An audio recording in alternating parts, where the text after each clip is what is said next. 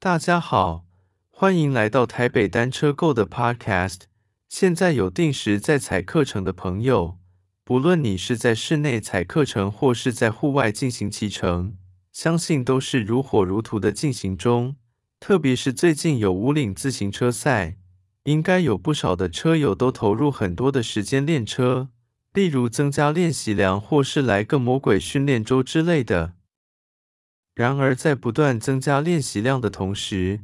也别忘记回头检视一下身体的恢复状况。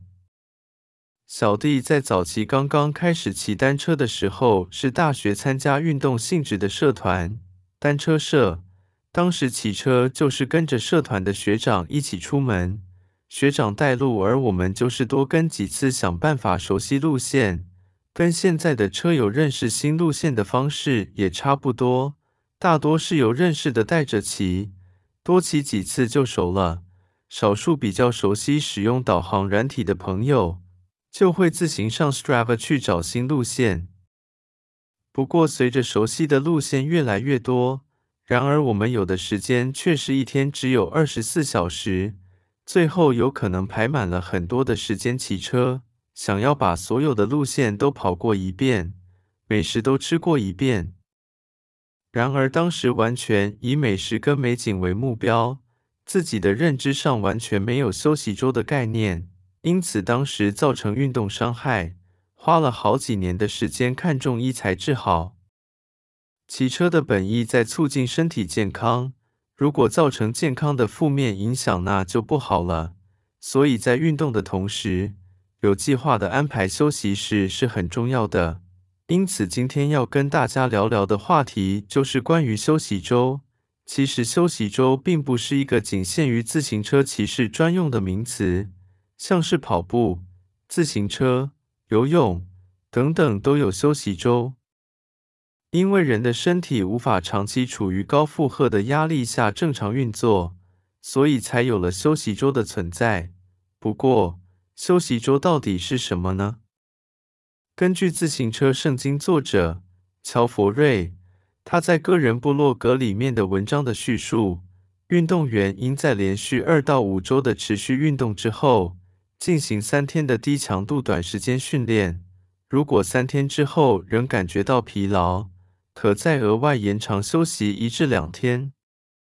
听到这里，可能车友们并不是很了解乔佛瑞的意思。这边我再举一个实际例子，让您可以更了解。这边是以我自身为例，平常的时候，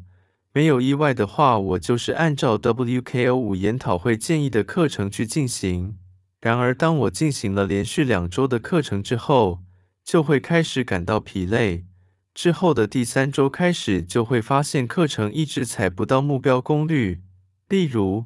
某天排定应该要完成 Sweet Spot 甜蜜点课程，但是实际上进行的时候，即使心里一直告诉自己用力一点，功率仍只能达到 Tempo 节奏区间，甚至 Endurance 耐力区间，根本无法达成目标。所以我一般都是连续练个两周就会休息一个礼拜。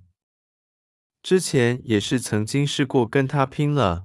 想说第三周继续练不休息，结果后来大多会变成膝盖痛，或是感冒发烧。而且根据 Training Peaks 的一篇教学文章，五个简单的方式来加强您的恢复，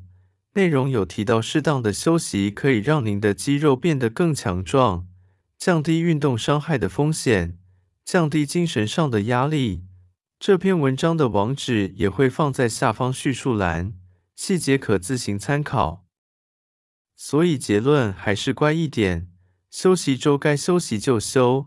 车友们可根据自己的状况判断要练两周或三周才进入休息周。上面的参考资讯都来自于网络上的资讯，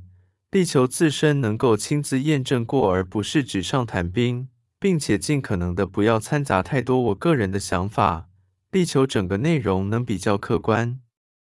今天台北单车购的分享就到这边，谢谢你的收听。